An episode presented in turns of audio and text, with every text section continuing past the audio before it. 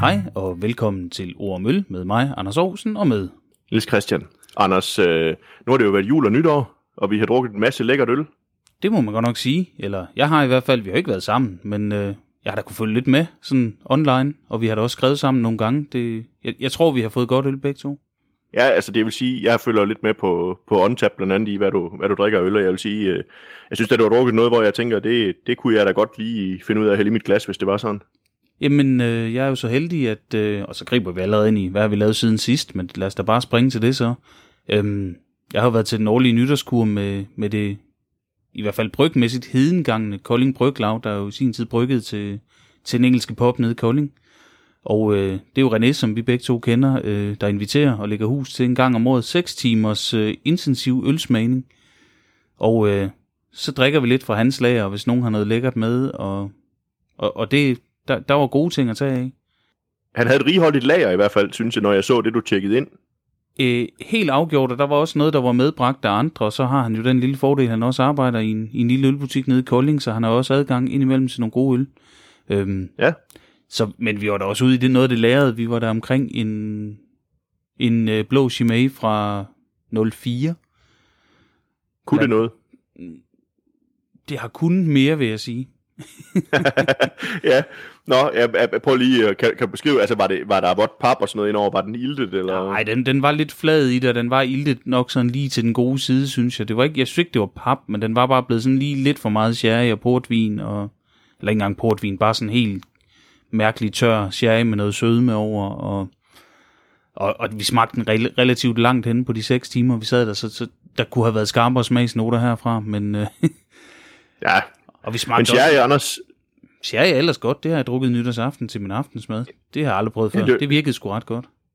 Ja, det var det, det, var det, det, var det jeg fiskede efter, fordi jeg ved, nu er du ved at være så gammel, at du drikker sherry, ikke? og det er sådan noget, øh, det er sådan noget gamle, gamle damer i øh, 90-års fødselsdagen, de sidder og drikker, ikke? Jo, eller på bankdirektør Varnes' kontor i Matador.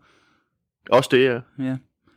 Så, øh, Nå, jamen nej, men vi valgte i stedet for den søde øh, dessertagtige en knastør ind til vores tapas, så det, øh, vinhandleren var enig i, at det var det eneste rigtige valg til tapas. Jeg kunne nok godt være kommet i tanke om en øl eller to, man også kunne have til, men, øh, men, Jo. men, men, men sherryen fungerede. Øh, jeg ville måske faktisk godt have haft den lige en sødmegrad højere, sådan det, men øh, det må vi prøve en anden gang ja, ja og, og jeg havde jo teaset for Anders, at jeg skulle, øh, jeg skulle spise sushi der øh, nytårsaften, og så havde jeg snakket om den der oat birsel, øh, som vi drak sidste gang, den der gøs. Men øh, det endte faktisk med, at øh, min, øh, min kone, Christina, som jo havde serveret det IPA for os sidste gang, hun, hun havde købt et par øl, vi skulle have til vores øh, nytårsaften. Og øh, den ene af dem, det var en, øh, det hed, de kaldte det en farmhouse IPA fra Equilibrium, men altså den, den var ret syrlig, og, og man kan sige, den var måske sådan henne i, i, i den sidste del af der, hvor, hvor tørhumlingen den sådan var rigtig spændende, men den passede faktisk mega godt til det her sushi, vi fik. Øh, så, så det kan man også godt noget, hvor der er lidt, lidt, lidt humlefrugtighed indover. Øh, så det, det, det syrlige øl til sushi, det fungerede i hvert fald, det var, men det var jeg heller ikke i tvivl om på forhånd jo, at det ville. Øh, så, så, så det var sådan lige for at samle op på den der, jeg snakkede om sidste gang. Jamen, det lyder dejligt, og det er jo altså noget af det, jeg husker som noget af det bedste, jeg fik til vores nytårskur der. Det var også en syrlig sag, den var fra Pinta. En ja. Fadlært øh, syrlig ting, den var super lækker, men altså, jeg fik også lidt gøs til, til, til nytår, men det var nu først klokken, klokken 12, da, da andre drak øh, sød museerne vin, så listede jeg. Ja. vi, vi var lige over ved naboens smut, så jeg listede lige hjem og hentede noget hjemme, i, hjemme på den overdækkede terrasse. Ja, ja og, og jeg drak jo faktisk, jeg så jo, det var Drifontainen, du drak, øh, Lige præcis. og, og jeg drak faktisk, øh, jeg drak også øh, Drifontainen kl. 12 sammen med krasse, ka- kransekage, vil jeg sige, hvis jeg kunne snakke.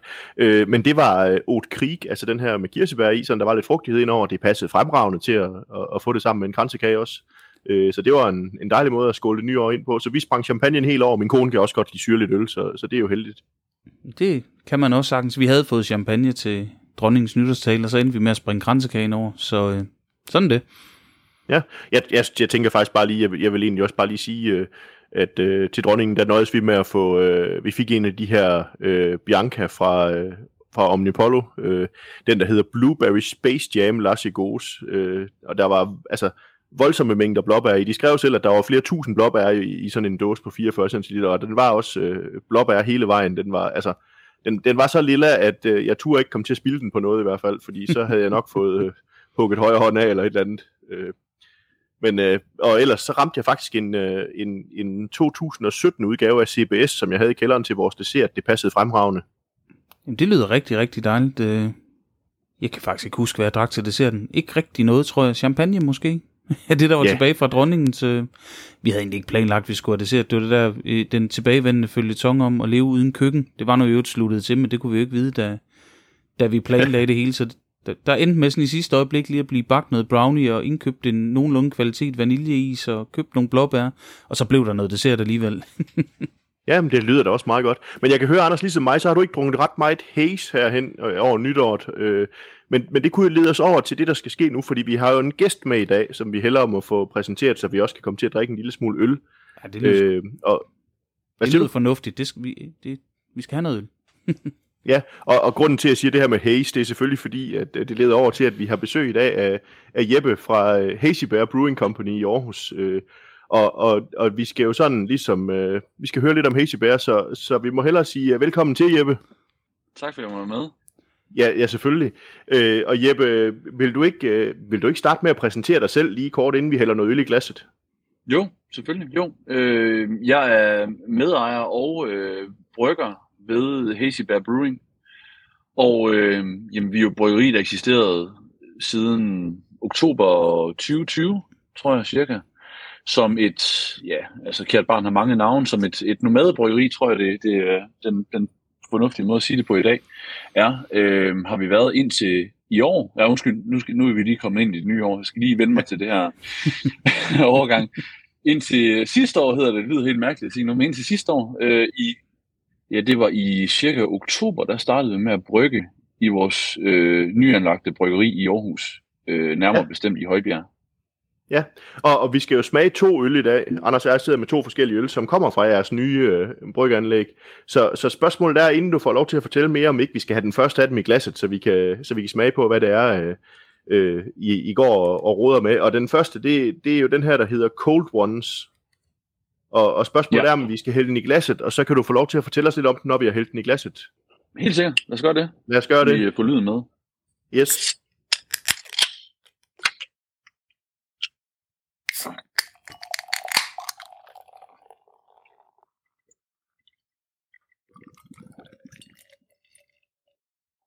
Sådan der. Det dufter dejligt det her i hvert fald, når Ja, man den- sidder her. og- Bare, den- bare den- det, når man åbner dåsen. Den poppede simpelthen ja. Lige så snart den kom ud. Det var vildt. Ja. Det, det dufter virkelig frugtigt Jamen. og dejligt, det her. Jamen altså, øh, Cold Ones, det er jo, øh, der er mange ting at sige omkring Cold Ones. Øh, for, for sådan helt sådan basalt til at starte med, så er Cold Ones, det er jo en Cold IPA. Og øh, Cold IPA, jamen altså, for at lige tage brøden af i forhold til øh, den her øh, folk, der far op i, i flint omkring med, øh, om det ikke bare er det samme som India Pale Lager, at det, øh, det er det så ikke. Øh, det er en, en helt, helt anden måde at brygge det på. Øh, så så øh, forskellen på, på en øh, India Pale Lager og en Cold IPA, det er en India Pale Lager, det er, at du tager en, en, øh, en IPA-opskrift, og så skifter du egentlig bare gæren ud med en pilsnergær, hvorimod at en Cold IPA, øh, den minder mere om en pilsner i sin, i sin hvad kan man sige, øh, sin malt bill. Øh, så det, det er egentlig, øh, den her består af 70% pilsnermalt og øh, 30% øh, øh, flaked rice.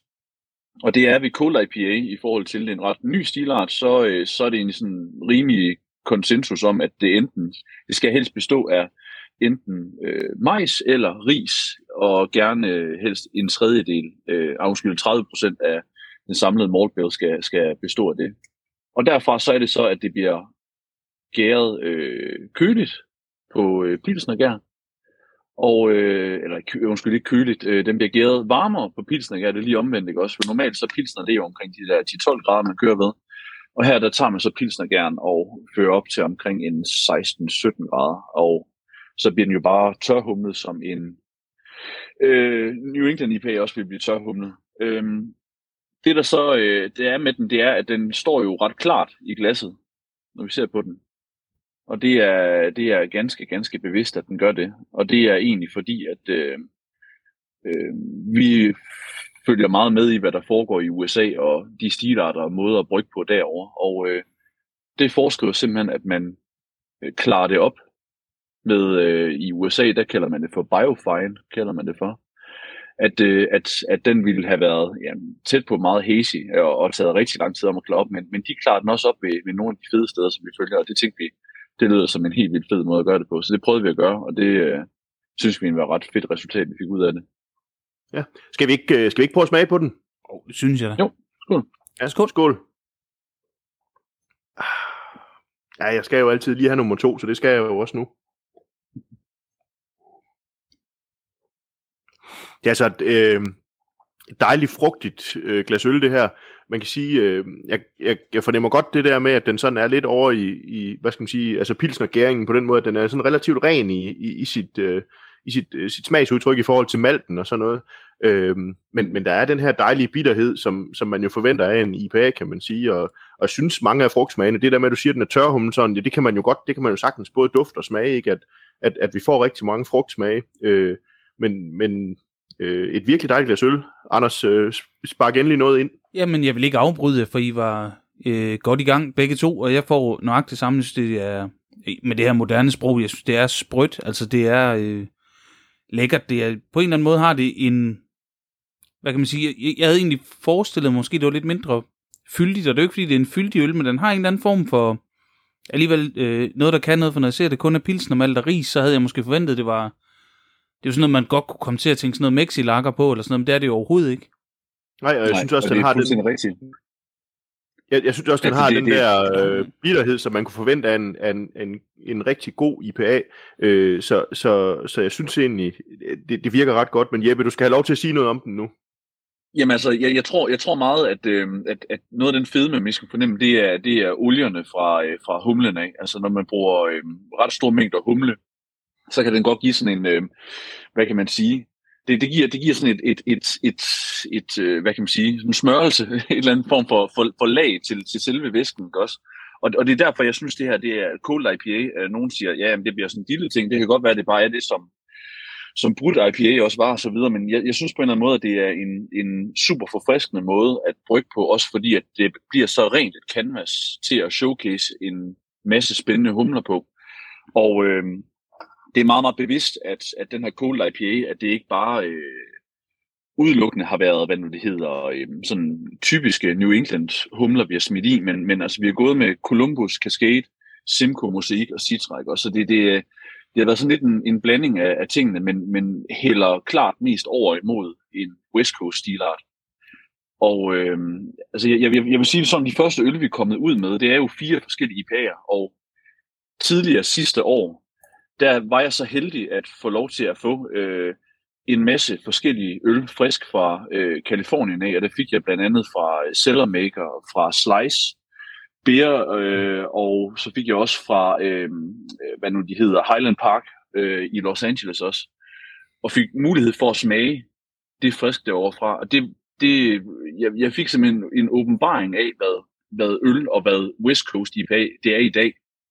Og det, øh, den, øh, den, den smag og, og den oplevelse, jeg havde, da den har jeg jagtet nærmest lige siden. Og øh, jeg, jeg synes, jeg synes det, det er simpelthen, det inspireret mig så meget med alt, hvad der foregår derovre nu. Så altså, hvis man virkelig gerne vil fornemme noget helt nyt og spændende, hvad der foregår, især i Kalifornien, hvor West Coast har hængt meget, hvad kan man sige, i baggrunden for, øh, for New England i mange år, så vil jeg sige, øh, se, på, se på sådan nogen som, øh, som jeg, øh, Øh, Maker og øh, Highland Park og Slice øh, er blandt andet nogle af dem, som er virkelig interessant at følge lige nu, hvad det er, de gør med, med West Coast og, og den moderne ting fra New England, de har lært af, som blandes, blandes ind i West Coast-stilarten. Det er rigtig, rigtig spændende. Altså jeg synes, Slice har jeg i hvert fald også øh, set flere omtale meget positivt. Men jeg synes også det her, altså som jeg siger før med bitterheden, det har jo sådan en, en rigtig tydelig West Coast vibe på en eller anden måde det her. Og det, det altså, øh, både Anders og jeg kan godt lide, lide gode West Coast IPA'er, så, og nu skal jeg jo selvfølgelig ikke øh, lægge ord i munden på Anders, men, men, men jeg synes det her, det fungerer netop som, som en sådan, ikke alt for malttung øh, West Coast IPA på sådan en, en, en behagelig måde. Og så tænker jeg sådan lidt, nu siger du det her med, at det er en, en, en øl, som er gæret med en pilsnergær, men ved en lidt højere temperatur. Er det sådan lidt på en eller anden måde en, en humlet udgave af en steambier, uden, uden sådan at få hele den der, øh, øh, hvad skal man sige, frugtighed, som man får i en steambier. Jamen, det, det, det, øh, det, det, det synes jeg på en eller anden måde ikke. Øh... jamen altså, uh, men jeg skal, skal prøve, jeg skal sådan prøve at sidde og forestille mig en steambier på den måde, ikke også? Hvordan sådan lavet. Men, men, men altså, det, jeg, jeg, vil, jeg, vil nok, jeg vil nok sige, at, at, at jeg synes, den her, den, den, den adskiller sig på den måde med de, med de adjuncts og, og, og hele, hele, hele filosofien i forhold til, at det er, øh, det, det er meget tankerne fra, fra både West Coast og, øh, og New England IPA, som er, som er smeltet sammen i det her, hvorimod Steambeer, det, det er mere en, en traditionsøl, som kan være svær at gå ind og, og, og pille ved hele dens ophav ved. Øh, så jeg synes på en eller anden måde, at det her det er et meget, meget frisk take på, på, på måden at, at, at brygge det. Altså det synes jeg, det er meget spændende. Ja. Så det er spændende også at se, og... at der er mange, der er begyndt med at lave det nu, kan jeg se. Så det er, det er rigtig spændende at følge. Jeg har ja, ikke fået øh, også, super mange øh, af dem selv. Undskyld, Niels Christian, men jeg har ikke fået super mange af dem, men øh, som lytterne ved, så indimellem, så er jeg jo sådan lidt, lidt biased, og så er jeg full-blown ammer, der har jeg også fået noget fra, det, det, og der er alligevel en anden karakter øh, over det, altså der er forskellige takes på, og det vil der naturligvis være på en ny stilart, så det, det er jo spændende at se, om det, øh, nu sagde du selv Bryge BH, eller Brut, eller hvad sådan den hedder, at den kom og gik ligesom om det her, det er noget, der, der bliver hængende, fordi folk skal også finde deres, på en eller anden måde, take på, hvad kan det her, og, og hvordan bliver det, når den når til Danmark i modsætning til, hvis den er Highland Park eller Slice i Kalifornien, ikke? Altså, der sker altid et eller andet. Præcis, ja, og, jeg, eller det, og jeg, jeg, jeg tror bestemt også, at den kan have det svært. Øh, altså i, i, dag, i dag, der handler det at, at drive, drive bryggeri og være i ølbranchen, det handler ufattelig meget omkring branding og, og forståelse for, hvad man, hvordan man ligesom brander et, øh, en, en bestemt øltype eller bestemt øl. Og, øh, og, og der, der er cold IPA kan være svært at, ligesom at, at skulle se, at den kunne brede sig rigtig meget ud i forhold til, hvad New England IPA, som, som nok i, i større og større grad begynder med at, at blive benævnt som, som juicy IPA, i stedet for juicy hazy IPA, for det simpelthen er nemmere at, at brande.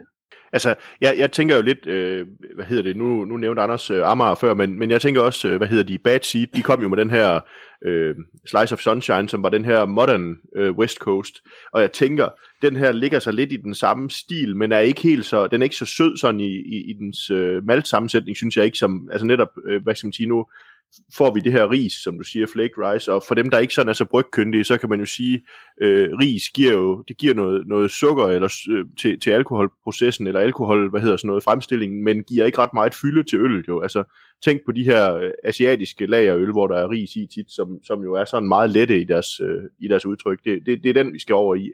Og du skal rette mig, Jeppe, fordi jeg har aldrig prøvet at, at brygge med ris selv. Jeg snakker bare ud fra de erfaringer, jeg har med de øl, jeg har smagt.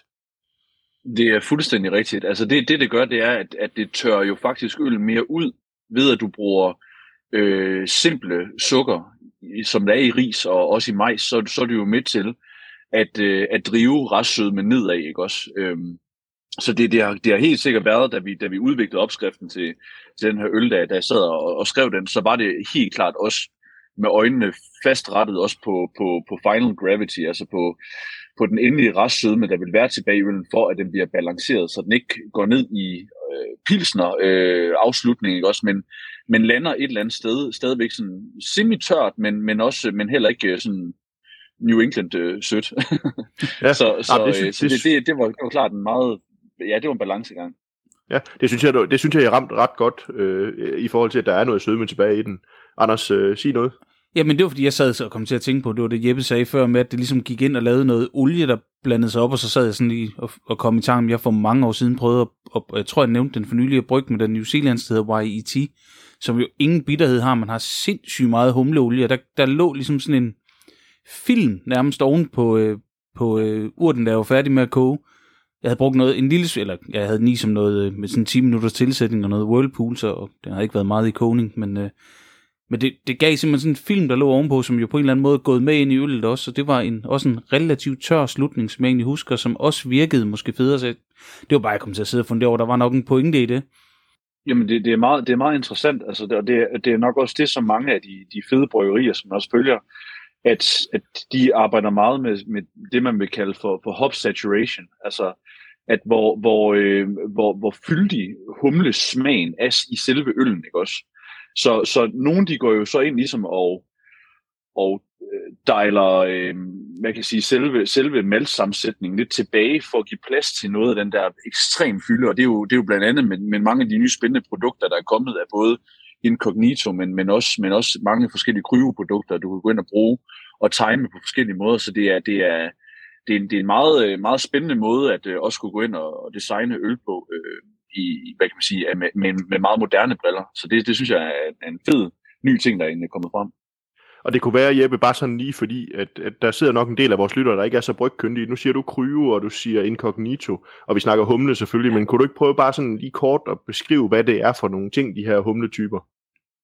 Jo, selvfølgelig. Jamen, altså, det, der, det, der er givet, det er, at øh, der, der findes nogle, nogle øh, super fede øh, humleproducenter, og øh, dem, dem, der sådan meget ligger i toppen lige nu, det, det er jo, du har sådan nogle, som, som man nok nogle gange ser, at nogle bryggerier laver øh, collab sammen med, som Yakima Chief Hops, øh, det kunne være Crosby Hops, eller øh, Bath Haas kunne det være. De har nogle forskellige, øh, hvad kan man sige, produkter, som de ligesom har udviklet på igennem de sidste mange år. Og blandt andet noget af det er jo, de har lavet flydende humle, som ved en af producenterne hedder Incognito, og det er, at du kan, du kan tage den flydende humle, hvor du ligesom har barberet, øh, du har alt den, alt de olie og smag og ting og sager, som er for humlen af. Altså det er ren humleprodukt, som bare er flydende, som så kan tilsætte i for eksempel slutningen af, af, øh, på den varme side, når du, når du laver øl.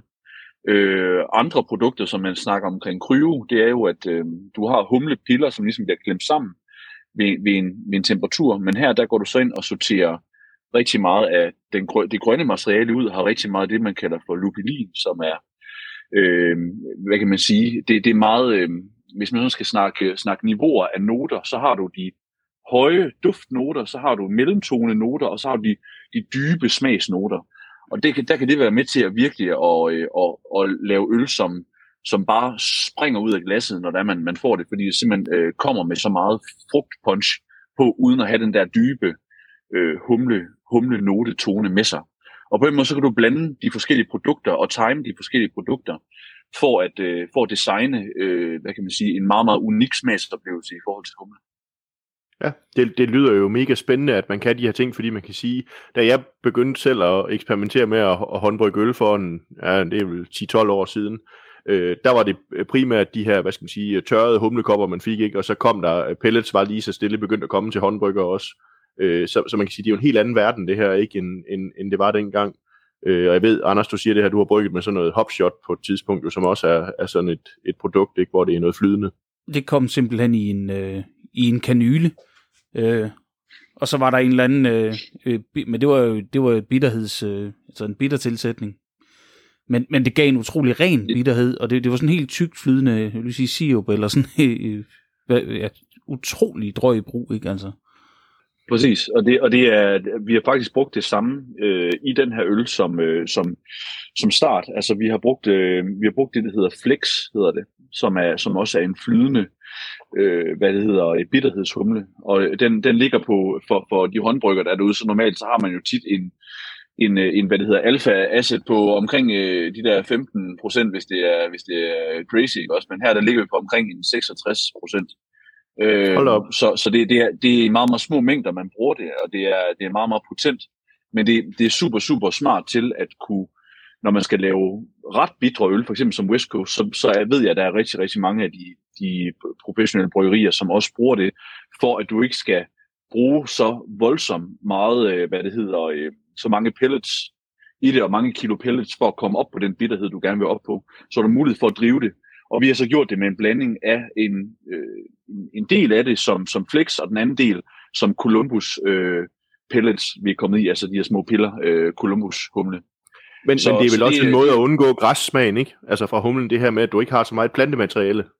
100 procent. 100 procent. Der, der er mange ting, der spiller ind i det. Det er både det, er både det at du, mist, du mister øh, urt, altså øl, når, når det er, at du, du fyrer så mange kilo i til at starte med. Og, og derudover, så lige præcis som du siger, at, du er med til at give det der mere rene udtryk. Vi, vi prioriterer meget at forsøge på at time vores humle meget, meget sent i processen, for, for ligesom at, at bibevare nogle af de her øh, lækre tropiske smage og sådan noget, som, som vi gerne vil have ind i det. Så, så, øh, så det, det, det er meget, vi, vi går meget ind og, og studerer de enkelte humler og går ind og ser på, hvad for nogle forskellige Øh, nu, jeg står tit over i engelsk, men det er også fordi, man læser rigtig meget om det, når det er engelsk, ikke også? Men det hedder, jo sådan compounds, vi kigger på, ikke? De, de bestanddele, det, det består af, øh, af de forskellige olier og ting og sager, som vi begynder at se på de enkelte øh, humler, hvordan de kan spille sammen med de andre, vi putter i.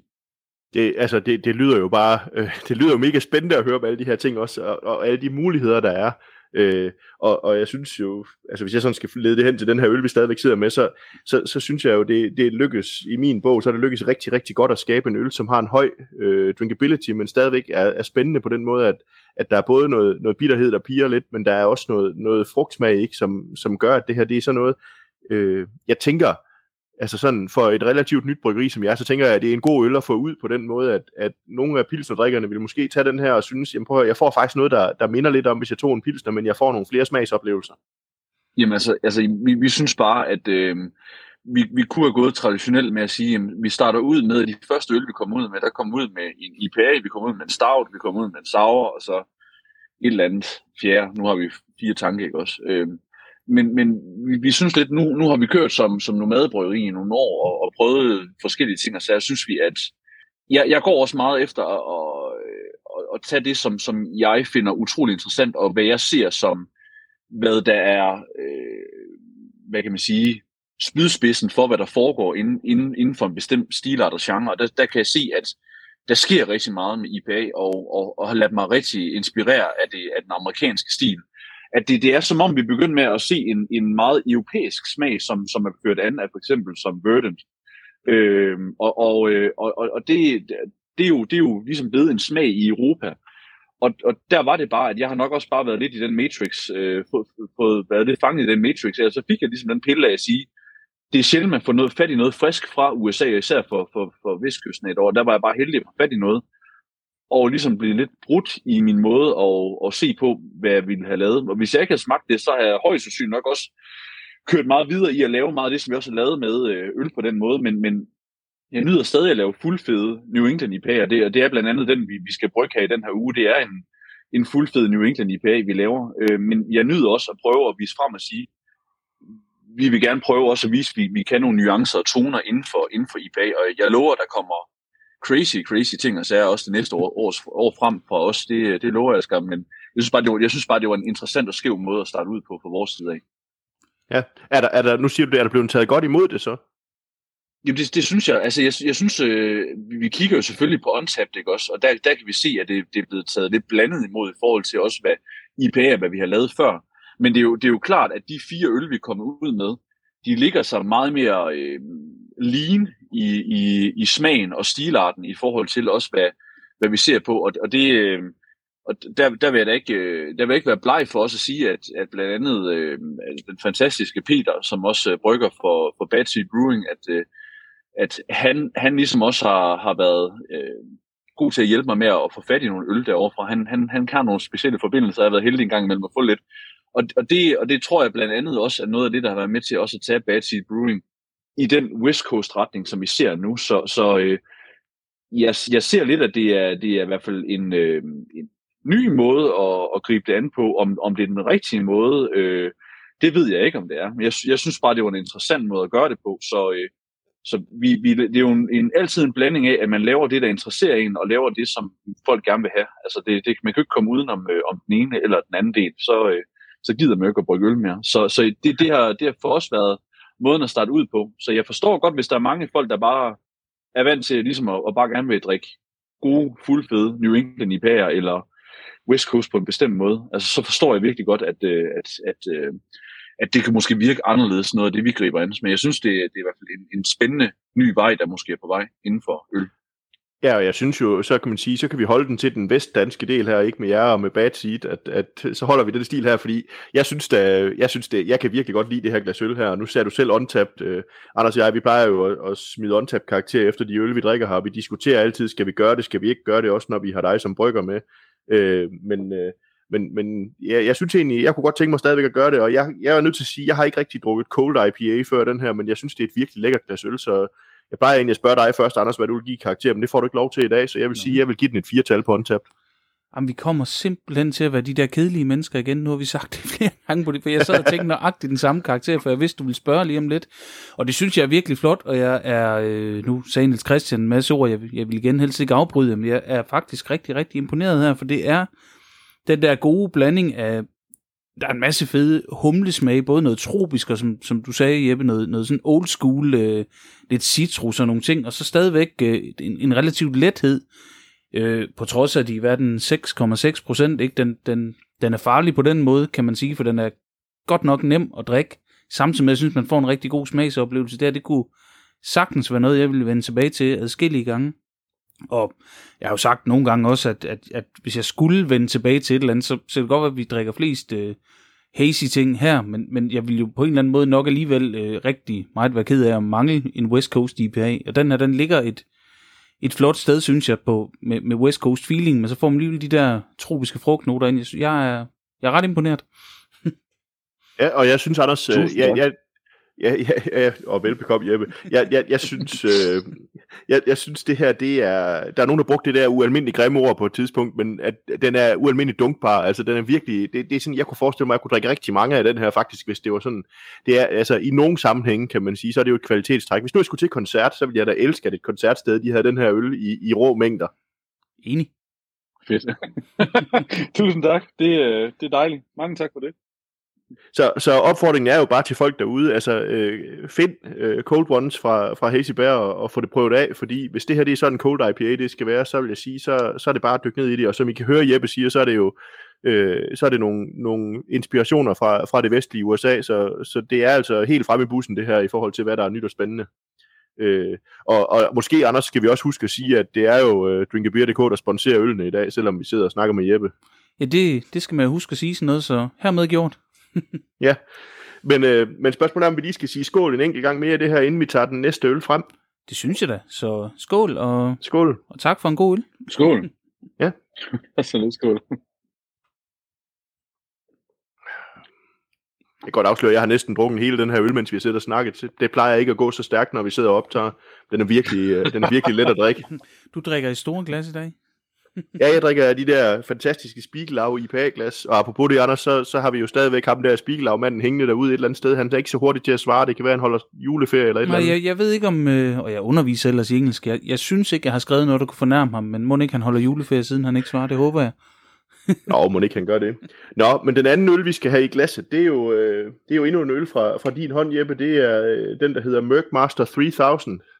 Ja, jamen, øh, Merc Masteren, det er den kommer ud af ja, muligvis en af mine øh, yndlingskombinationer af humle, og det er øh, Galaxy Citra. Det er øh, altid bare en, en fantastisk øh, kombination af det. Og igen, øh, vi, vi har lavet de første øl, sådan meget, øh, meget inden for, inden for, hvad kan man sige, alkoholmæssig skiven, så, så de, ligger, de ligger alle sammen omkring de her mellem, mellem øh, hvad det hedder, ja, 6 og 7 procent, øh, de fleste af dem, vi har lavet. Og, øh, og derfor så, så er det egentlig, at øh, meningen var, at der skulle være high drinkability på den, og, øh, og, og, og være en øl, som, som, øh, som hvad det hedder, de fleste kan med på, når det er, når det er en hazy bag. Yep. Det skal vi ikke lige, skal vi ikke få den heldige glasset? Det synes jeg. Og nu er det den situation, at Anders og jeg, vi sidder med Merc Master 3000, og Jeppe, han har den altså ikke øh, foran sig, så, så vi skal stå for smagsnoterne, Anders. Det finder vi nok Jamen, jeg glemmer at tage med på bryggeriet i dag. Shit. det går nok. Jeg ser, om jeg kan lave lyd på det. yes.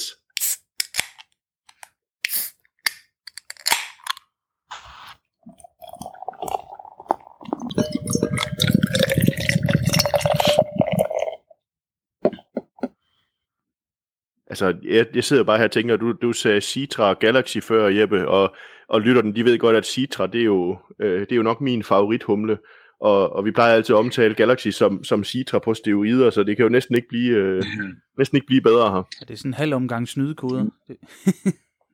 Fuldstændig. Men det, er, det er ikke for sjovt. Altså i USA der er der mange brygger, der kalder, øh, de, de kalder blandt andet sådan noget citra, mosaik og sådan noget. De kalder det for cheetah hops, hedder det. Så det, det er sådan, man altid kan snyde med. Altså, man, kan, man kan næsten aldrig nogen gå galt i byen, når du laver øl, med for eksempel kombinationen øh, mosaik citra for eksempel. Det er nok også derfor, det er nok den mest sete kombination, man overhovedet kender til. ja, det er det.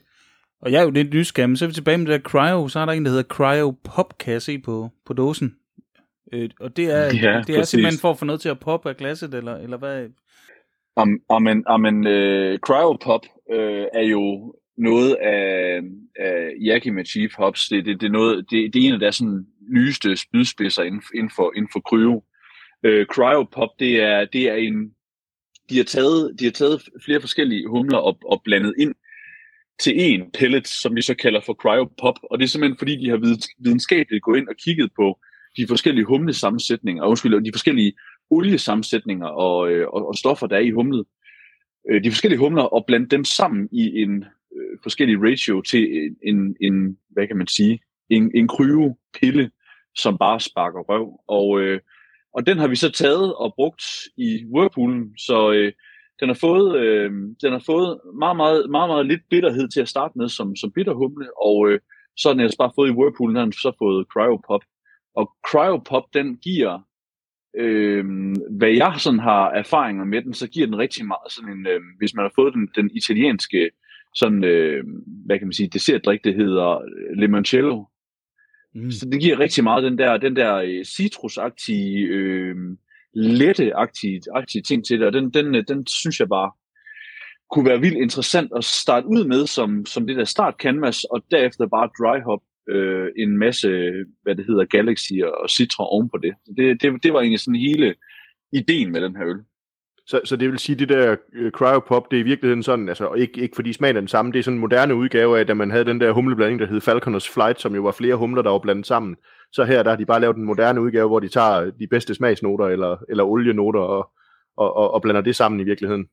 Ja, helt sikkert. Helt sikkert. Altså, øh, det, det, er, det er meget det samme, de har gjort. Altså, så bare selvfølgelig i, i en kryoudgave, hvor de har sorteret rigtig ja. meget af det grønne materiale fra, og beholdt rigtig meget af de der ja, lupulin øh, og, og hvad kan man sige, de der meget, meget eksplosive duftnoter, ikke også? Ja. Øh, og det, det, øh, det, det, det var, det, vi, vi forsøger altid sådan på, når, når vi går ind og kigger på vores IPA'er, hvordan vi ligesom sammensætter humlerne, så prøver vi sådan på at se på, hvad kan de, hvad kan de bidrage til hinanden. Så vi, vi, vi, ser, vi ser det meget inden for sådan et, øh, ser inden for sådan et spekt, spektrum af at sige, at du har, du har, som jeg også nævnte tidligere, du har de høje noter, mellemnoterne og de dybe noter, og det, og det er der, vi forsøger på ligesom at, at se på, kan vi gå ind og, og øh, putte det ind i forskellige lag, så vi ligesom får en, en, en komplet smagsoplevelse i det, og det er, jo, det er jo sådan det, vi forsøger på at gøre, hver gang vi, vi laver en øl og design det ud for det.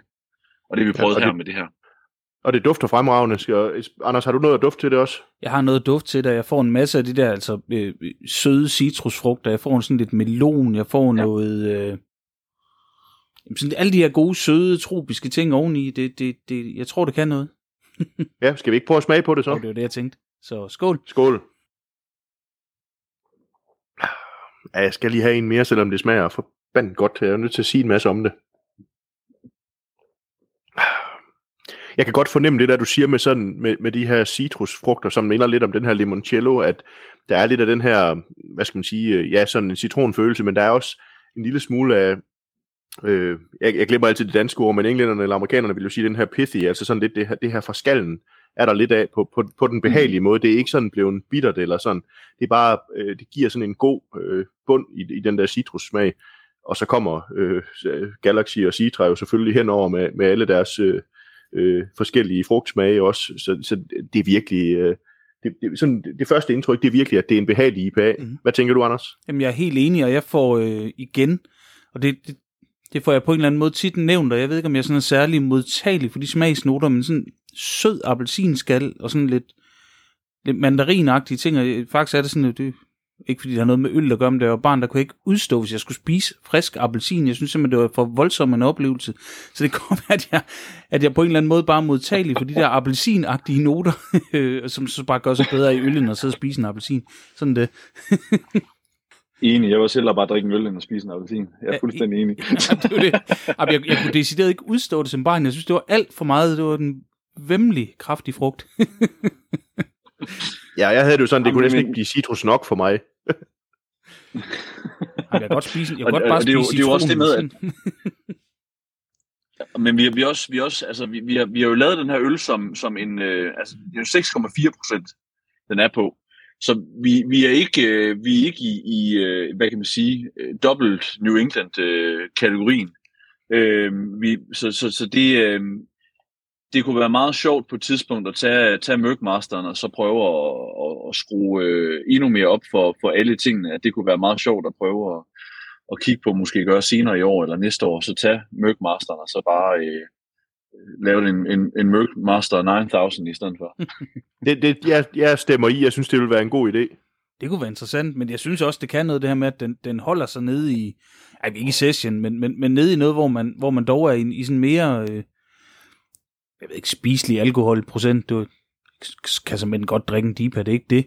Men, men øh, at man, mm. man kommer lidt længere ned, og man får måske sådan en lille smule mindre af det der, som jeg synes nogle gange DIPA, når vi er helt oppe i, i, i, i triple eller kvadruple, og, og der findes jo også penta efterhånden, så, så bliver det måske sådan lidt, lidt, lidt voldsomt. også, også fuldstændig, fy, fuldstændig. Fy, fy, det, det, det, det er også svært at balancere. Undskyld, jeg afbryder dig bare. Men Nej, jeg, jeg, siger, jeg siger blot, at det, det, er, det er også, når man kommer derop, så er det utrolig svært at balancere. Og det er også, øh, det, det, er, det er derfor, man, man sjældent falder over for eksempel øh, triple IPA og kvadrupler, øh, som, som, som, en, som egentlig er, er, er smagsmæssigt lækre, men, men, mere, men mere øl, som, som beviser sig selv som et, hvad kan jeg sige, som et, som et svendestykke, som er, som er svært at udføre, ikke også? At, at lave noget, der kan nogenlunde balancere, så det, det er tit bare rigtig, rigtig svært at få det til at, at, at fungere. Øh, og det, det, er jo, det er jo nok derfor, at, øh, at, at sådan noget som en, en dobbelt IPA på, lad os bare sige 8,2 procent, det er jo det er jo nok virkelig sweet spottet for, for, for IPA i sin, i sin storhed og magt, ikke også? Det, det er nok også der, det ligger. Det kan, ja, det kan vi også godt mærke, ikke? Og undskyld, Anders, siger du bare... Nå, men jeg siger, det tror jeg kunne være rigtigt. Jeg tror, jeg på Facebook den anden dag i en af alle de her ølgrupper, der findes, fik, øh, og det er ikke, fordi jeg skal sige noget grimt om to øl, men de har den der The Pensa, og jeg har ikke smagt den. Jeg gik udenom den, da jeg så ja. den i en butik. Fordi jeg fik vist kaldt den mere en stiløvelse, end noget, der lød som en øl, jeg i virkeligheden gad at drikke. Og, og, og det understøtter ja. præcis det, Jeppe øh, siger, ikke? at det, det er i sådan et bevis på at se, hvad vi kan, øh, og det er sikkert skidespændende som brygger, men, men jeg ved ikke, om der er nødvendigvis er publikum til det, medmindre det er øh, nyhedsjagten, der går ind. jeg synes jo, det er federe, når man tager noget som en, som en New England IPA som den her, og så brygger det, sådan at det faktisk bliver vældig, vældig lækkert, fordi der kan også komme mange øh, New England IPA'er ud, som egentlig er kedelige. Det er den her ikke, og jeg tror også, altså du snakkede om sweet spottet der med, med dobbelt IPA'er, det tror jeg er enig med dig i, at det kan jeg jo også mærke på min eget IPA-drikkeri, at, at de der dobbelt IPA'er på sådan lige godt 8%, det, det rammer bare et andet. Men jeg synes, som New England IPA, så er den her, den er, den er stedet, hvor en New England IPA skal være, altså sådan de her 6-6,5%, og så med en, en rigtig god humlefylde til den også. Øh, så på den måde så, øh, og jeg er enig med Anders, altså man skal ikke brygge øh, fem dobbelt IPA bare for at gøre det. det, det skal man gøre, fordi der var et eller andet øh, smagsmæssigt, man gerne vil have ud af det, og det har jeg svært ved at se, hvad det er. Jamen bestemt, altså jeg, jeg, jeg er enig. Altså det, det er jo, som, som man siger, altså grunden til sådan nogle stilarter findes, det er fordi, at, at hele craft beer scenen er bygget op på at, at forsøge på at afsøge grænser. Altså vi vil ikke, vi vil ikke sidde her i dag og have, og, og have folk, der, der, der lytter til jeres podcast og så videre, hvis der ikke var nogen tidligere, som ligesom forsøgte på at skubbe til grænserne gevaldigt. Og det, og det, har, vi, det kan vi jo takke øh, blandt andet, øh, hvad kan man sige, øh, øh, hvad det hedder, øh, ja, Mikkel og, og Jeppe for ligesom også at have, have skubbet til, til de grænser gevaldigt for, at, at det får et, en, en, en gimmick-værdi, øh, en, en, ja, som også I selv kalder for nyhedsværdi af, at man, man forsøger på at skubbe tingene ud i en ekstrem grad, så man siger, det har jeg alligevel aldrig prøvet. Øh, til, til ligesom, at, øh, at, at det, det ligesom også har været med til at udvikle nye stilarter og andet. Så det, det er, det er 100%, hvis det ikke var for uden dem, så, så ville vi jo ikke sidde og lave det her i dag, men, men det, er også, det er også det på en eller anden måde, at, at vi også forsøger på at ligge os ind i som, i, som en filosofi i vores bryggeri, at vi vil stadigvæk gerne øh, skubbe til grænserne for, hvad der kan lade sig gøre men stadigvæk lave noget, som, som har en eller anden form for, for drinkability. Så, så vi kommer aldrig til at lave noget, øh, lave noget, fordi det skal være vildt, for at være vildt. Vi vil gerne prøve på at lave noget, som, som kunne være interessant og vildt, men stadigvæk kan, kan, kan, hvad kan man sige, øh, have et liv derude, blandt folk, der kan drikke, der ikke bare øh, siger, nå, øh, nu købte jeg den her øh, øh, triple, øh, triple cupcake, øh, mushroom, et eller andet vanvittigt noget, ikke også, og siger, øh, holy, holy fuck, det lyder vanvittigt at smage på den, og siger, okay, det øh, svampe, det er måske ikke lige alligevel øh, det, der skulle være i øl, men spændende at prøve det. Altså, det, det er også, det, er, det er jo cool nok, men, men, men, men altså, jeg, jeg tror også, at jeg tror, vi vil finde sådan en, en, en moden vej til, at, at det skal stadigvæk være eksperimentelt, men, men, men stadigvæk have sådan en, en rimelig high drinkability i det. Men man kan jo heller ikke brygge øl efter, at der måske er 3 eller 500 ølnørder i Danmark, der synes, det kunne være spændende. Altså, man, man er jo også nødt til at brygge øl efter, at, at der skal være mange, der, der har lyst til at drikke det. Og så kan man sige, Mikkel, som du selv nævner, har jo også gjort meget for at skubbe til, hvad skal man sige, til den almindelige øldrikkers opfattelse af, hvad øl det er, og hvad, hvad vi egentlig godt kan lide at drikke. Og man kan sige, det er jo også derfor, at både jer og så mange andre i dag kan brygge de her IPA'er, og så sende dem ud på et dansk marked, og så er der faktisk mange mennesker, der synes, det er en god øl at, at tage frem. Altså, øh, da jeg trådte ind i den her verden, der var, der var det ikke det, der var flest af. Jo. Det var ikke de her, der var det jo de bidre IBA'er, kan man sige, og der var det, målet var jo selv Mikkel og også ikke med deres øh, 1000 IBU, altså skubbede man jo til, hvor, hvor bittert kan ølet egentlig være, og hvor meget humle kan vi proppe i, for at det bliver bittert. Nu, nu er det jo blevet det her med, vi skal have nogle smagsoplevelser ud af det i stedet for, som faktisk giver nogle store oplevelser. Og, og, og den tanke kan jeg godt lide, at man eksperimenterer med at sige, hvad er det så for nogle smage, vi kan skabe, uden at skubbe det ud over kanten. Fuldstændig enig. Altså fuldstændig enig. Og det, øh, jeg, jeg, jeg tror hele min ølrejse går tilbage til, at, at, at øh, første gang jeg sådan for alvor blev udsat for sådan craft beer, som, som, som var, var vildt, altså det, det, var jo, det var jo på, på, på ølbar, ikke også? Det var på, på, på fermentoren at, at, at jeg, jeg fik en åbenbaring om at sige, gud, kan, kan, kan øl smage sådan her? Altså, kan, det, det, det sprang jo fuldstændig rammerne for min eksistens for, hvad øl var. Og, øh, og, og, og det, er jo, det er jo det, der ligesom har i en rød tråd ført mig hertil, hvor jeg sidder i dag, at, at, at jeg, synes, det, jeg synes, det er pisse spændende, at, at jeg tror, vi, vi sådan helt tidligere sagt, vi brygger oplevelser.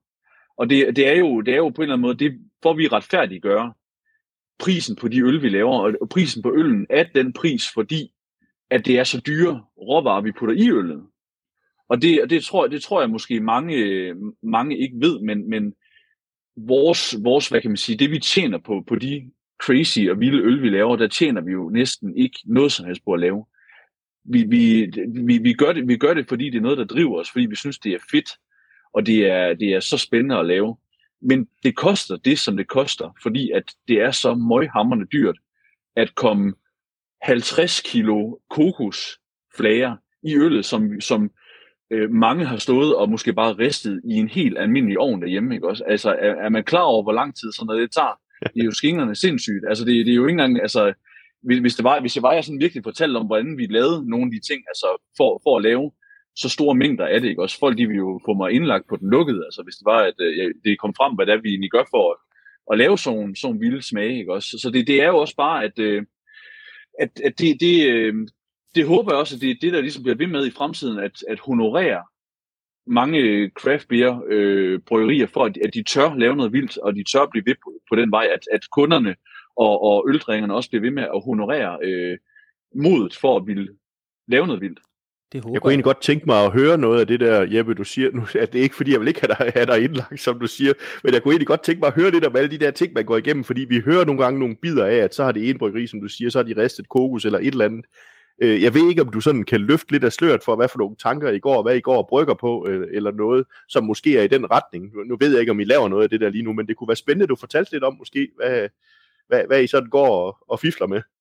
Jo, bestemt. Jamen altså, øh, vi, vi har lige nu, øh, vi, vi er i, i den sidste fase af at gøre øh, en øl klar til øh, det fantastiske øh, Fanø Strong Beer Festival. Så, øh, så hvis man har hvis man har tid, øh, den skal huske, jeg tror, det er den 21. 21. januar.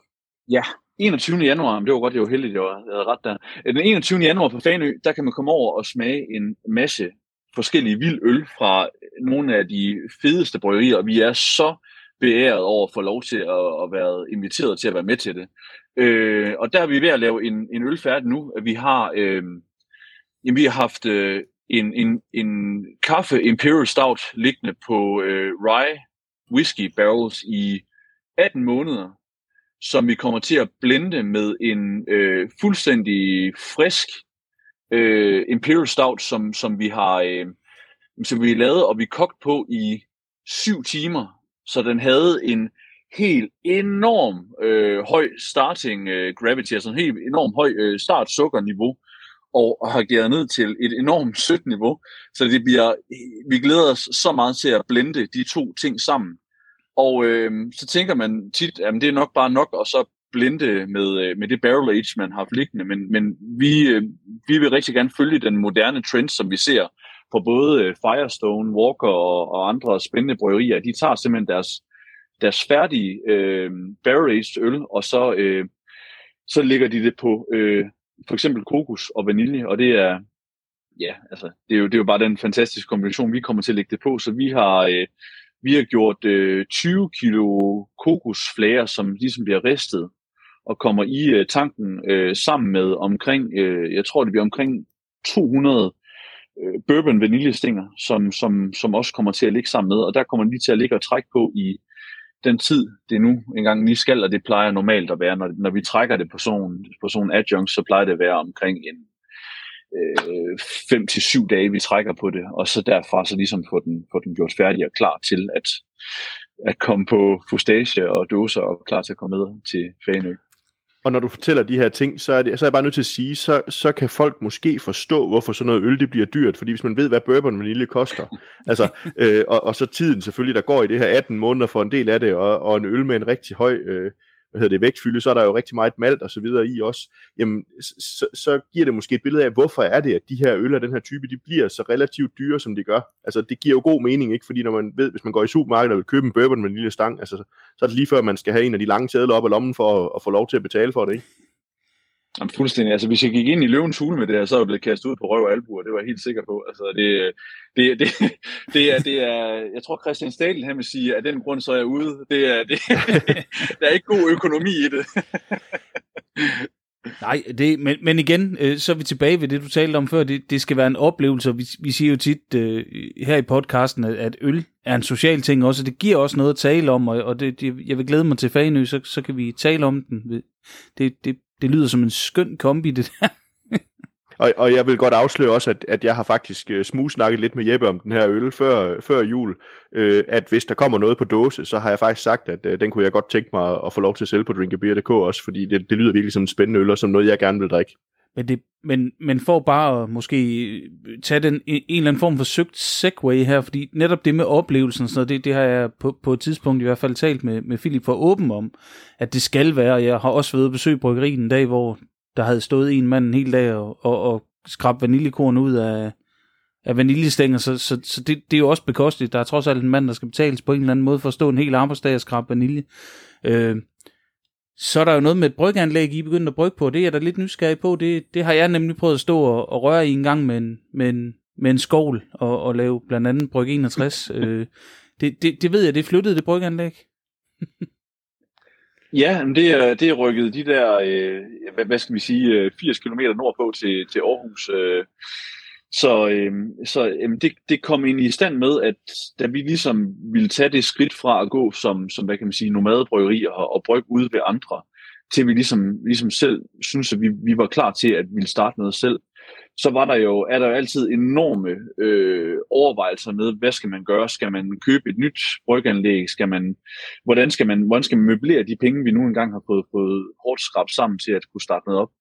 Og øh, så stod vi pludselig i den situation med, at Philip jo tog jo et enormt kvantespring til at sige, jamen altså, øh, øh, fuldstændig sindssygt øh, skifte det ud fra Kolding af, og så sige, nu tager jeg sgu over til, til Kødbyen, hvor vi har poppet op i et par år, øh, så starter vi op og får et kæmpe stort bragkon-anlæg, der bare kan slynge, øh, jeg ved ikke hvor mange liter urt ud i døgnet. Jeg tror, det er 12.000 liter, den kan slynge ud i døgnet, ja, hvis vi kører i fuld, det, det.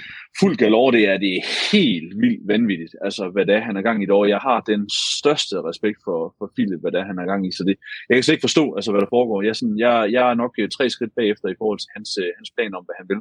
Jamen, der så, er, så det er enorm respekt. der er oplevelserne i hvert fald med over. Det er festivaler, det er restauranter, det er bryggerier, det er barer, det er, det, det er jo hele paletten.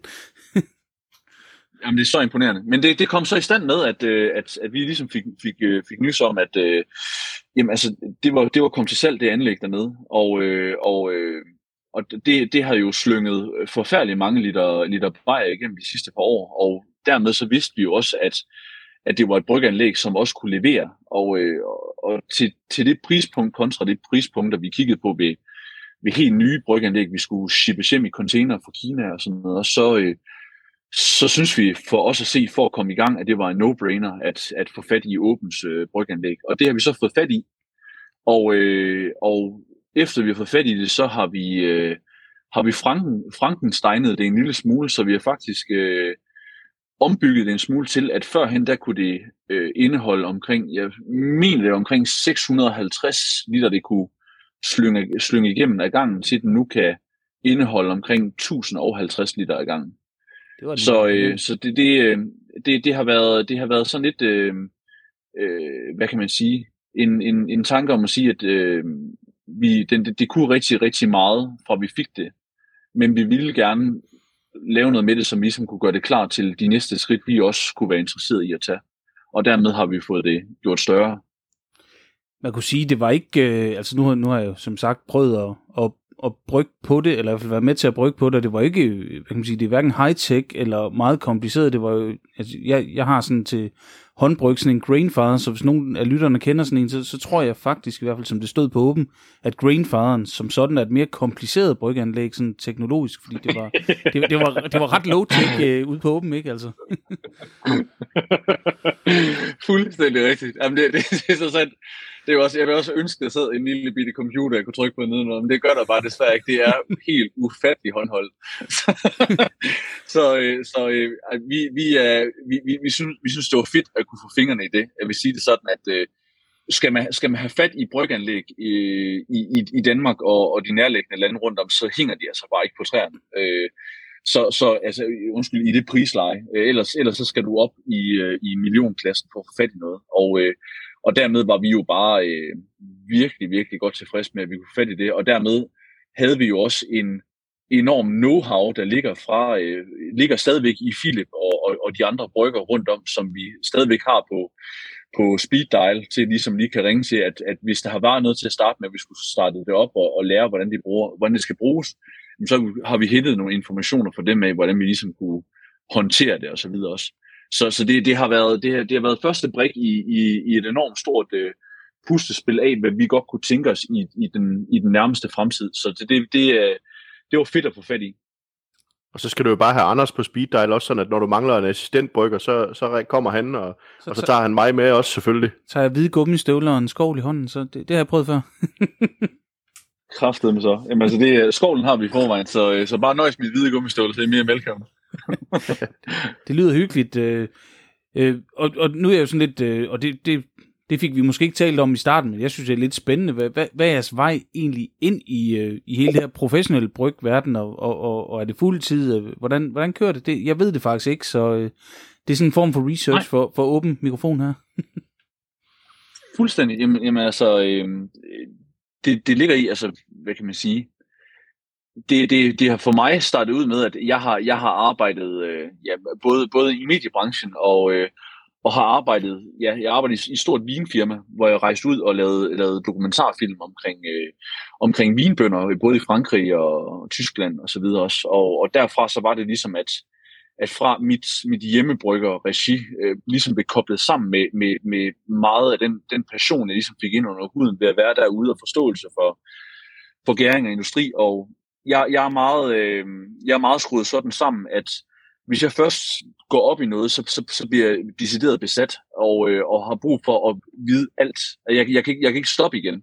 Så, så jeg, jeg brugte jo, jamen jeg tror, inden jeg startede med at, at, at håndbrygge selv, så brugte jeg et halvt år for inden på bare sidde og læse og læse og se videoer på YouTube og så videre også. Så jeg vidste præcis, hvad for noget udstyr jeg gerne ville købe ind og, og så videre. Så, så da jeg startede med at brygge min, min første øl, øh, derhjemme, jamen, så vidste jeg egentlig præcis, hvad der var, der foregik, og hvad der kunne gå galt, og hvad der kunne gøres med alt muligt ting. Altså, altså, det, det, det var sådan lidt, ja, det er lidt specielt.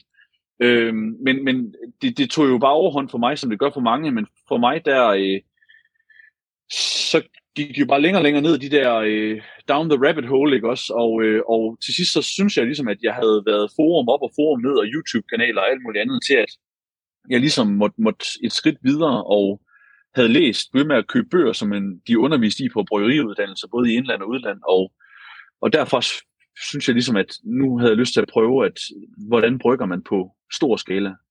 Og der begyndte jeg så med ligesom at, at tage et skridt ind i den verden i, i Aarhus ved at, ved at hjælpe til ved, ved det, der hedder Humleland, som, som ligger ved noget, der hedder Handværk i Aarhus, øh, som er sådan en brewpub. Øh, og, og derfra så, øh, så tog jeg ligesom min, min, min spæde skridt derfra og begyndte så med, at efter lidt tid, at, øh, at simpelthen at brygge egne øl. der også, og, og, og fik rykket ud til, ret hurtigt ud til andre steder. Og jeg tror, at øh, jamen, altså, jeg, øh, jeg, jeg, har, jeg har været hurtigt på, på, øh, på bølgelængde med, med mange steder, jeg var ude og besøge. Jeg, jeg har gjort meget ud af at tage ud og besøge andre bryggerier, som, som jeg har stor respekt for osv., også bare for at, at se, om jeg bare kunne snige et par fif ud af dem af en eller anden art.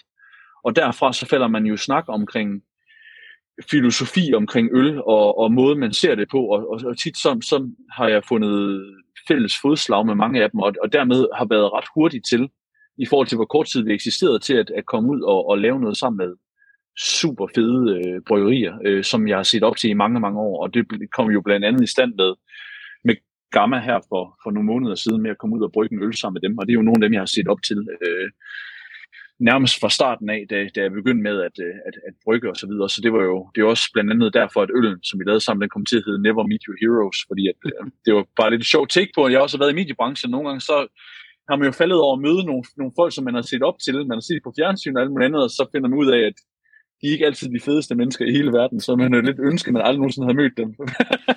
For at de ting, men, de så har lavet, de ikke ændrer sig. Men, men der, hvor det startede, det var vel også, og nu skal du rette mig, hvis det er forkert, men var det ikke den, der hed Back in the Good Old Haze, hvor der var sådan et computerspils tema på, øh, på, på etiketten? Det var den her, øh, er, det ikke, er det ikke rigtigt, det var den øl, der ligesom var den første, du kom ud med, eller I kom ud med? Jamen det, det er faktisk, øh, jo, det, det, er nok, det er nok den, der, der, der var kom bredest ud, men den allerførste, vi lavede, den lavede vi faktisk, jeg tror, halvanden måned inden, og den hed Nightmare Before Christmas, som, ja. som, var, som var sådan en, en, øh, en, en kirsebær øh, belgisk øl, vi fik lavet.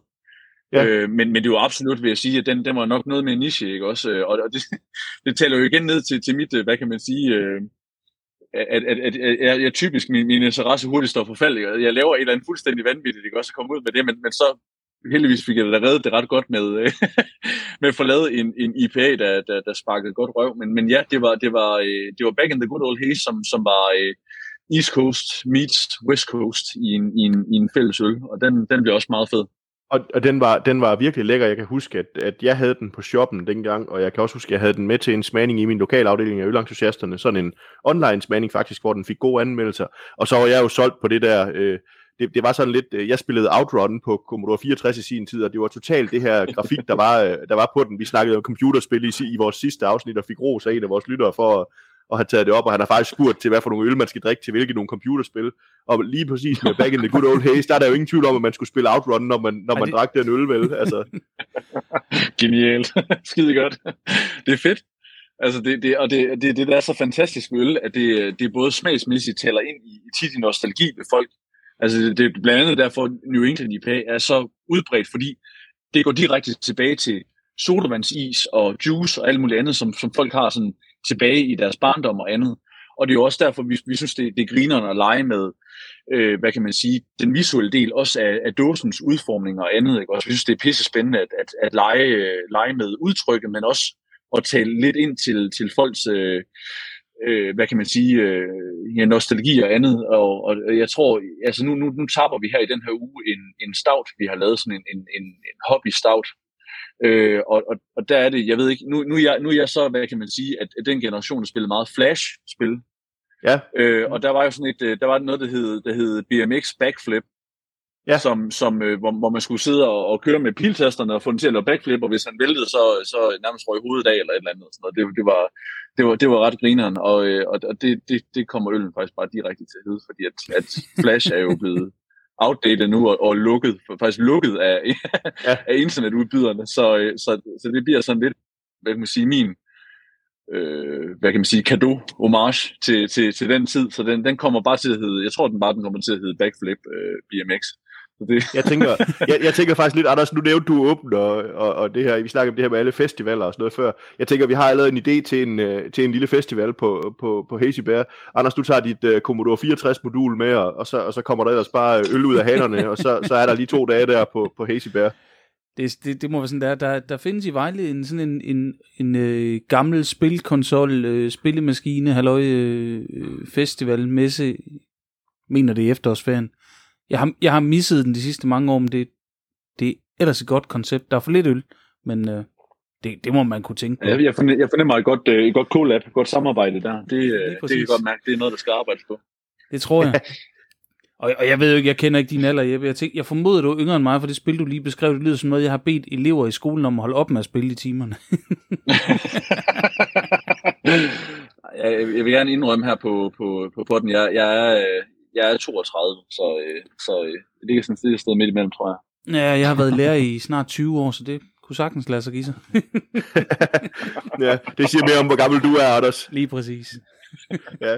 Nå, øh, nu, nu, nu var vi lige ved den her før med, med åben, og så noget, Anders, du snakker om det her anlæg, du har på. Vi har jo også fået et spørgsmål fra en lytter. Ja, lige øh, præcis, og det er åben relateret jo. Det er det nemlig, og, og, uh. og det er fra den Instagram-profil, der hedder Sure Tær og Saftevand, og der bliver spurgt, når I nu har erhvervet jer åbens gamle anlæg, hvad vil jeres take så være på en stolen hyldest til åben? Altså, du, du ved, der er stolen frugt, øh, Berliner Weisse, ikke? Ja, der ser jeg, ja, lige præcis med, øh, med, med, med fruited Berliner. Ja, ja, okay. Jamen altså, det, det er jo selvfølgelig det er et meget godt navn, hedder Surtag Saftevand, og så spørger omkring noget i forhold til sauer, det er meget griner, det gør jeg lige. øhm, ja, jamen altså, øhm, jeg, jeg, jeg tror absolut, at øh, vi, har, vi har lidt et, et bryg i, øh, i, i kikkerten, øh, et samarbejdsbryg, som, som vi skal lave. Og, øh, og det, bliver, det bliver som en, en fruited sour, vi kommer til at lave. Og øh, jeg, jeg, jeg begyndte at, at kigge rigtig, rigtig meget ind i sådan noget som, som fruited sour, og kigge rigtig meget ind i, hvordan frugt skal bruges i, i det. Og der, øh, det, det, bliver, det bliver ret fedt. Den, den, bliver, den, bliver, øh, den bliver nok skruet gevaldigt mere op for, øh, for fuld fedmen i frugten. Og så den bliver nok mere over i, i, i den kategori, der hedder smoothie sour, end, end, end den bliver i, øh, i hvad det hedder, Stolen-serien, som også, som også har godt spark på frugten, men, men som, som stadigvæk læner sig, læner sig mere op i, i Berliner-stilen, som, som, som er super, super fedt i forhold til, til, til den stil, de har lagt der. Så, så jeg vil sige, at det, det bliver... Øh, det, det, kunne da, det kunne da være ret sjovt at lave et, øh, et, et remix sammen med Philip på et tidspunkt af, af en stolen øh, øl, og så prøve at remix øh, det. Altså det, det, det synes jeg kunne være helt vildt sjovt at lave sammen med ham. Så, så stolen smoothie måske? Det kunne faktisk være virkelig sjovt at lave. det kunne godt være sådan noget, vi kommer til at lave sammen. ja, det tror jeg, vi kan bakke øh, helt op om, for det er jo, det, nu har vi lige lavet julekalender for andet år, ikke? og øh, vi må jo bare kende, at øh, der er et eller andet med det der fluff og, øh, og ting, som vi, vi åbenbart kan noget med, og, og, og mango, eller ikke mango, men lassi og marshmallows, og, ja. som, som jeg egentlig tænker, ah, skal vi have alt det, det pop ind i, når vi så sidder med det, så bliver det, kæft, hvor smager det bare godt. Jamen, jamen præcis, præcis. At det er, det, det, er, det, er, jamen, det er så ekstremt på sin egen måde, og det, og det synes jeg bare, at det, det er det. For nogen, det er totalt turn off, hvor de bare siger, at det har intet med øl at gøre, men for mig er bare sådan et, hold kæft, for det vildt, at det kan lade sig gøre. Altså det, det er, og det, og, det, og det fungerer, ikke også? Altså det gør det jo bare. Så, så, så jeg, jeg, har lidt, jeg har lidt respekt for begge lejre i den, i den dur, og der er jeg nok bare totalt uheldig, når, når det kommer til øl, at, øh, at for mig at se, så, så øh, Jeppe, Jeppe, Jeppe Jarnis, han er, stadig, han er stadigvæk den, den største, altså Evil Twin. Han er stadigvæk den største i min verden, at, at for den dag, han lavede øh, pizza money, ikke også, det var simpelthen så uheldigt, som det overhovedet kunne være, at man simpelthen smider deciderede mønter og pizza ned i en øl. At det er for mig at se så grineren og fedt, at, at han, bliver, han bliver bare ved med at skubbe til grænserne, og der, derfor så er det jo også bare, et smoothie sour, synes jeg bare er pissefedt, altså. Og han har jo også om nogen skubbet til smoothie sours, må man sige, med noget af det, der kom ud fra New York, ikke? Fuldstændig, fuldstændig. Ja. Altså, jeg har, jeg, jeg har en benået respekt for, for, for det, han laver derovre. Og det, det må man også bare sige, at hvis man, hvis man sådan tæt følger med i de andre bryggerier i USA, som, som jeg blandt andet også har ekstremt stor respekt for, så, så er han jo stadigvæk en, en gud for dem. Jeg, jeg tror for eksempel, nu så jeg bare for sjov, at Cellar Maker, som er et super fedt bryggeri i, i San Francisco, jeg tror deres, deres, deres seneste post eller sådan noget på, på Instagram, det var også bare et billede af Jeppe, der står for et par år siden, og så står han og, øh, og, og tjekker ID i døren, siger bare, det er bare celebrity doorman, skriver de så. det, det, det, det siger også bare noget om, hvor, hvor, hvor en enorm respekt de stadigvæk har også for det, de laver derovre, og det, øh, og det er ikke for sjov, at, at, at de har så stor respekt for det. Det, det er sådan noget, man, man en gang man skal prøve at lytte til, at når man, kan, når man kan se, at det er noget, de, øh, de, de spidser ører til og, og, og, og ligger sig ned i stødet for, for det, han stadigvæk gør, så er der jo stadigvæk noget om det. Bestemt, bestemt. Anders, øh, inden vi lige snakker videre, så tænker jeg, Merkmaster 3000, øh, nu fik jeg lov til, eller jeg kubbede der og startede med karakter før. Hvad, hvad tænker du? Øh, skal vi have en karakter på den her øh, IPA, New England IPA? Jamen, jeg er det sted, hvor du var lige før, hvor jeg havde, selvom jeg synes, den var super lækker, havde drukket rigtig, og nu har vi også talt længe, men, men jeg har snart ikke mere tilbage, så det, det er jo et godt tegn. Og, og jeg synes virkelig også, den er lækker. Jeg, jeg tænker, vi sådan er i... Jamen, jeg tænker, vi er i samme niveau som før, så jeg tænker, jeg, jeg smider en 4 efter den igen. Ja, jeg vil godt være helt vildt uenig med dig og bare snakke helt vildt langt ud af en tangent, men det kan jeg ikke på den her øl, fordi jeg er fuldstændig enig med dig i, at, at, at vi er altså på noget, der er rigtig, rigtig drikbart og rigtig, rigtig lækkert og rigtig velsmagende. Øh, så jeg er altså også på en 4, og, og det må jo bare være, det må jo være stor gave til, til dig, Jeppe, og det arbejde, du går og laver ved, øh, ved, ved bryggeanlægget, fordi det, det smager virkelig godt, det her. Og, og, og jeg synes bare, at folk øh, skal skynde sig ud og få fat i det der, hvor de nu kan få fat i deres øl øh, fordi det, det er virkelig øh, velbehageligt øl at drikke. Ja, det må man tusind, tusind tak. Det er, det, det, det, er, det er, jeg, jeg, jeg er meget, meget jysk på det punkt, og har meget, meget svært ved at øh, sådan håndtere ros, ikke også? Men, men, men, men tusind, tusind tak, det, det sætter jeg virkelig stor pris på. Jamen, øh, det er jo velfortjent, og så for lytterne i hvert fald, så plejer vi jo at sige, at øh, på den her untapped 5 skala, hvis vi, hvis vi skal ind på den, så øh, ved 2,5, så det vil vi faktisk godt give at købe og drikke igen, så, så 4, det, det er sgu ret flot. Det er, det er ret tæt på okay, hvis jeg skal være jysk. ja, og, og lige der er du meget jysk, Anders, ikke? Jo, jo, jo, jo men det er altid, hvad det angår. men, men, øh, men, men nu sidder vi med det her, som, hvad skal man sige, altså, øh, det er jo meget sådan, det, det ligger jo så ind i en, en trend med øl, kan man sige, i Danmark i øjeblikket, ikke? Nu snakker du selv om gamma også og sådan noget, men altså det her med IPA og med hummeløl i det hele taget, det er jo sådan en trend, og nu nævner du selv, at, at til, øh, til hvad hedder det, Strong Beer Festivalen på Fanø, hvor, hvor både Anders og jeg jo også øh, dukker op, og jeg har også en aktie med i at planlægge nogle af de ting, der sker i forhold til øh, den her Beer Beerblog Awards. Øh, så, så der tænker jeg, at øh, vi er i hvert fald nogle af dem, der kommer hen og, og skal smage din, øh, øh, din kreation der, fordi det lyder virkelig lækkert, men, men kan du afsløre sådan lidt om, hvad der ellers er på tegnebrættet? Nu har du sagt nogle ting, men sådan er der nogle spændende ting i kikkerten, som vi må få lov til at indvige lytterne i, eller, eller er, det, øh, er det hemmeligheder stadigvæk? Tag den fremad.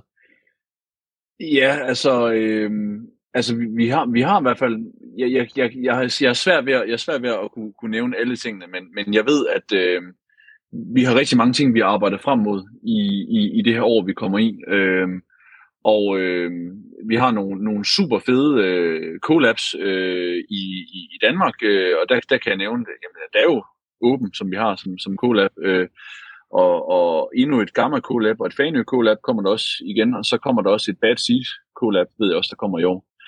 Og så har vi et par udenlandske collabs, som, som jeg ikke kan, ikke kan nævne endnu, men, men de, de kommer. Øh, så det, det, det, det, det ser jeg rigtig, rigtig meget frem til, at når, øh, når, når, når den præcise dato er planlagt, og, øh, og den er brygget osv., så, videre, så, så, øh, så vil jeg gerne fortælle om det, hvad, hvad det er, vi ligesom har i kikkert, Men det, det, det bliver i hvert fald rigtig spændende. Og så, øh, og så tror jeg også bare, at jeg kan sådan spille med meget åbne kort og sige, at vi har, vi har, øh, vi har i planerne, at vi laver en ølfestival i Aarhus øh, i løbet af det her år, vi kommer i.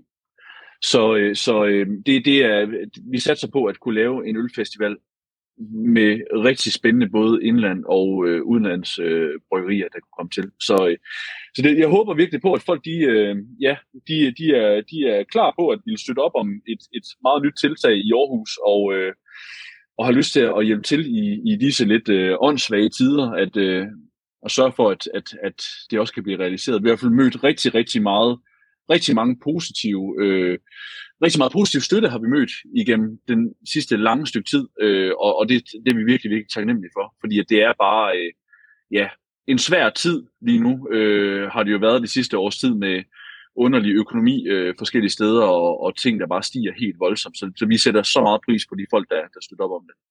Og, og der må man bare sige, altså, vi har jo kørt den her Drik Dansk igen i, i Beerbloggers.dk her øh, op mod jul, og jeg vil sige, øh, når man får det her humleøl, så er der i hvert fald ingen grund til at kigge til udlandet øh, for, for at få sin humleøl.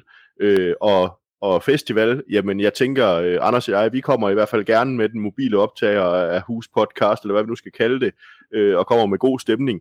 Og så ved jeg, og jeg skal nok være med at afsløre noget, Jeppe, men, men du har visket mig noget i ørerne på et tidspunkt, og jeg vil sige, glæder jeg til nogle af de kollaps, du snakker om, fordi når jeg, det, du har fortalt mig, der vil jeg sige, Anders ved det ikke, men, men, men jeg, jeg glæder mig til, det kommer i hvert fald, når det er faldet på plads. ja, nu er jeg jo nysgerrig, men øh, det, det bliver en anden gang, kan jeg høre. det er en del af, det er en del af mystikken. Det er det, det er at, at lokke folk med ind. Sådan skal det være. Men, men jeg synes også, det taler ind i noget. Nu siger du selv de her kollaps med, med, med flere forskellige danske bryggerier. Altså, øh, jeg synes jo, det er vigtigt, øh, og, og nogle gange er der nogen i, i al min blogger øh, aktivitet ved siden af, der er der nogen, der siger, jamen du drikker godt nok også meget udenlandsk øl og sådan noget. Men, men, men jeg synes faktisk, det er vigtigt, øh, specielt i de her tider, at, at man støtter de danske bryggerier. Når man nu kan få alt det her gode øl, så er der altså ingen grund til at kigge til udlandet. Så må vi sige, som tiderne er i øjeblikket, hvis vi bliver ved med at have de gode øl fra Danmark, så er man også nødt til at blive ved med at, og, og hvad skal man sige, lægge sine penge i de retninger, og, og, og give både jer og, og, og de andre, som, som er på markedet, øh, den støtte, der skal til for at sige, at vi vil faktisk gerne beholde de her bryggerier, som laver øl af, af rigtig, rigtig god kvalitet. Så, så på den måde, så tænker jeg, læg nogle penge i retningen af de danske bryggerier. Jamen, det er en fornuftig opfordring. det synes vi også. Det synes vi også. Altså det, og, det, og det er aldrig nogensinde, øh, ligesom, og det, og det er fuldstændig også det, du også siger, øh, øh, at, at, at det, er jo, det, er jo ikke en, det er jo ikke en bashing af, at, øh, at, at så skal man kun drikke dansk og sådan noget. Det er, det er jo præcis, det er jo balancegangen, ikke også? Men, men, men det er også, at, at hvis man bliver ved med kun at, øh, og, og tilføje de udenlandske med ekstrem høje ratings hele tiden, ikke også? Så, øh, så, så udmanøvrerer man også bare øh, mange, som, som ligesom gerne øh, vil, det, vil det vildt og på vej opad herhjemme. Og, og der, der er kæmpe, kæmpe, kæmpe skud ud til, til Bad Seed, som, som bare er, øh, fantastiske mennesker og fantastisk dygtige, ikke også? Og, og virkelig bare øh, øh er bare har startet har startet utrolig højt niveau og bare blevet bedre og bedre og bedre for hvert år der er gået. Og så det er også det er også det med at hvis man hvis man virkelig har lyst til at honorere øh, og hjælpe til med det, som er altså også med til at, at udvikle det til til øh, ja, internationale bryggerier. Det bliver det jo til, hvis, hvis man gider at støtte op om det længe nok og, og, og giver, giver bryggerierne lov til at, at vokse med opgaven, så, øh, så får man altså bryggerier af international klasse, også i Danmark. Ja, og, og jeg kan bare kun sige, endnu en opfordring til, at de her to øl, vi har smagt her, øh, Cold Ones og Merc Master 3000, det er virkelig solide øl, så det er altså bare ud og, og hvis I kan lide humle, også på, på, hvad skal man sige, den her Cold Ones med sådan en lidt, øh, øh, hvad skal man sige, et nyt take på det, så er det altså bare ud at have fat i det, og netop som Jeppe siger, så bliver det jo til noget stort en dag, hvis, hvis folk de støtter det længe nok, øh, og, og støtter de tiltag, der kommer. Anders, øh, spyt lidt ind i den her. Jamen, øh, jeg er helt enig. Altså, man skal støtte, øh, ja, selvfølgelig både det danske, men, men, men, men jeg lige vil sige, balancegangen, som Jeppe nævner, altså det, hvis man vil have de udenlandske, så skal man jo også have dem, man synes om der. Øh, mm. Øh, man kan også sige, støtte de danske butikker, eller øh, altså de, de kanaler, vi har til at få godt øl, og så øh, komme ud, støtte de danske festivaler. Her først kommende Fanø, hvis der kommer noget spændende i Aarhus, klart. Øh, øh, hvad der nu ellers findes rundt omkring. Der er masser af små spændende festivaler. Nogle af dem er vi til, og nogle af jeg selv til, når jeg er ude og lege Amager og sådan noget. Det, altså, kig ud til dem. Det, det kunne være, det var rigtig spændende. Der var noget godt øl, og, og, og, og få nogle oplevelser, få nogle snakke, øh, være social. Mm. Ja, og så må man jo sige, hvis man gerne vil have snakkene, specielt med de danske brygger og bryggerier, øh, så kom til Fanø til Strong Beer Festivalen, hvor der jo i den grad er, er fokus på det danske øl. Man kan sige, der er selvfølgelig også noget udenlandsk øl, men det er jo i den grad de danske bryggerier og de danske bryggere, der, der er i fokus til, til os, både til festivalen, som jo så også, hvad skal man sige, har lagt sig op af, af Danish Beer Blogger Awards, ikke? Hvor, hvor de nomineret til, til årets bryggeri blandt andet også jo er, er, er inviteret til at komme og stå og servere deres øl. Og det lyder til, både på det, du fortæller, Jeppe, men også det, som, som andre ligesom lufter, at der kommer faktisk noget ret spændende øl også.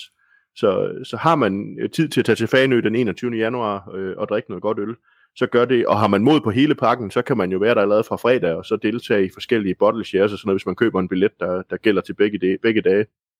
Præcis. Præcis. Jeg, jeg kan kun, kun, øh, kun støtte op om, gør det. Altså, der, der er så mange fantastiske bryggerier, der bare virkelig har lagt sig i silen for at levere det bedste af det bedste af det bedste i udkast. Altså det er, det, det er svimlende højt niveau i forhold til de bryggerier, der kommer, ved jeg. Og, og så vil jeg sige, det er, det er en enorm oplevelse, man kan få. Det er slet, slet ikke i tvivl om. Jeg tænker, vi får cremen af dansk, af dansk øl, når vi, vi kommer forbi der. Det, det er der ligesom lagt op til. 100 procent. Jeg tænker, at øh, mindre vi skal lave øh, sådan en eller anden rekordlang episode, så er det ved at være der, hvor vi skal spørge Jeppe, om han har et eller andet, han bare brænder ind med for at få fortalt, inden vi, vi begynder at runde af. Med, ikke fordi det er skide hyggeligt, og vi kunne snakke rigtig, rigtig, rigtig længe, men sådan for at gøre det til et, øh, podcast egnet format og længde, så, øh, så, så er det nok det spørgsmål, jeg, jeg, jeg begynder at overveje at stille. Er der et eller andet, du brænder ind med, Jeppe, som du skal huske at sige, inden, øh, inden jeg siger en masse om sociale medier og sådan noget? Jamen, øh, jeg tror, jeg vil sige, at øh, jamen, altså, kom, og, kom og tjek os ud i, i Aarhus. Altså, vi har, vi har startet vi startede op med at have åbent hver fredag fra 12 til 17.30, hvor folk kan komme forbi og få, få, for at købe smagsprøver og for at kunne købe øh, øl, vi har på køl med hjem til weekenden. Så, øh, så hvis I kom med ud, øh, kom ud i bryggeriet og sig hej derude og øh, få en god snak og så videre. Altså jeg er altid klar på en god snak, og både til, til hjemmebryggere, som har brug for et godt fif til et eller andet, eller folk, der bare har lyst til at snakke øl, eller bare har lyst til at, at, at, at snakke om alt muligt andet. Altså det, jeg synes, det er super fedt, at folk de kommer ud og, øh, og, og støtter op om os derude. Det er, en, det er en direkte støtte til os i, i de her tider at komme ud og gøre det, og vi, øh, og vi er ved at gøre mere og mere for at, at, øh, at gøre det til en fed ting, at folk kommer ud om fredagen og hygger sammen med os der og går på weekend på en fed måde. Det synes jeg lyder som en rigtig fornuftig opfordring. Det kunne være hyggeligt, om vi skulle prøve det en gang, Niels Christian. Det må vi se til det, det er ikke meget noget, om vi skal prøve, det skal vi. Ja, ja, bestemt. Det var, det var min, igen jysk. Jeg lader ligesom om, at, at, at vi prøver ad, så det skal nok ske. så nu vil du sige noget i retning af, at nu, nu har vi fået ret tæt på velsmagende øl. Er det ikke det, du vil sige i dag? Jo, ret tæt på OK, eller ja. bestemmer du ja. selv. ja. Men Anders, Ja, og ellers Anders, så skal du jo have lov til at sige en hel masse om sociale medier nu, ikke? Du vil sige noget i retning af, at man skal huske at følge os og like os på de forskellige platforme og, og, og sige noget, noget rart om os, hvis man har lyst til det. Det giver os en anmeldelse, stille spørgsmål til os, hvis man har lyst til det, og thumbs up der, hvor man kan gøre det, og ellers bare øh, kommentere og, og, og give os god øh, kredit. Er det ikke det, du vil sige? Det var præcis det, jeg vil sige. Og så vil du svare, at vi er frygteligt tæt på, at øh, det her var ord om øl.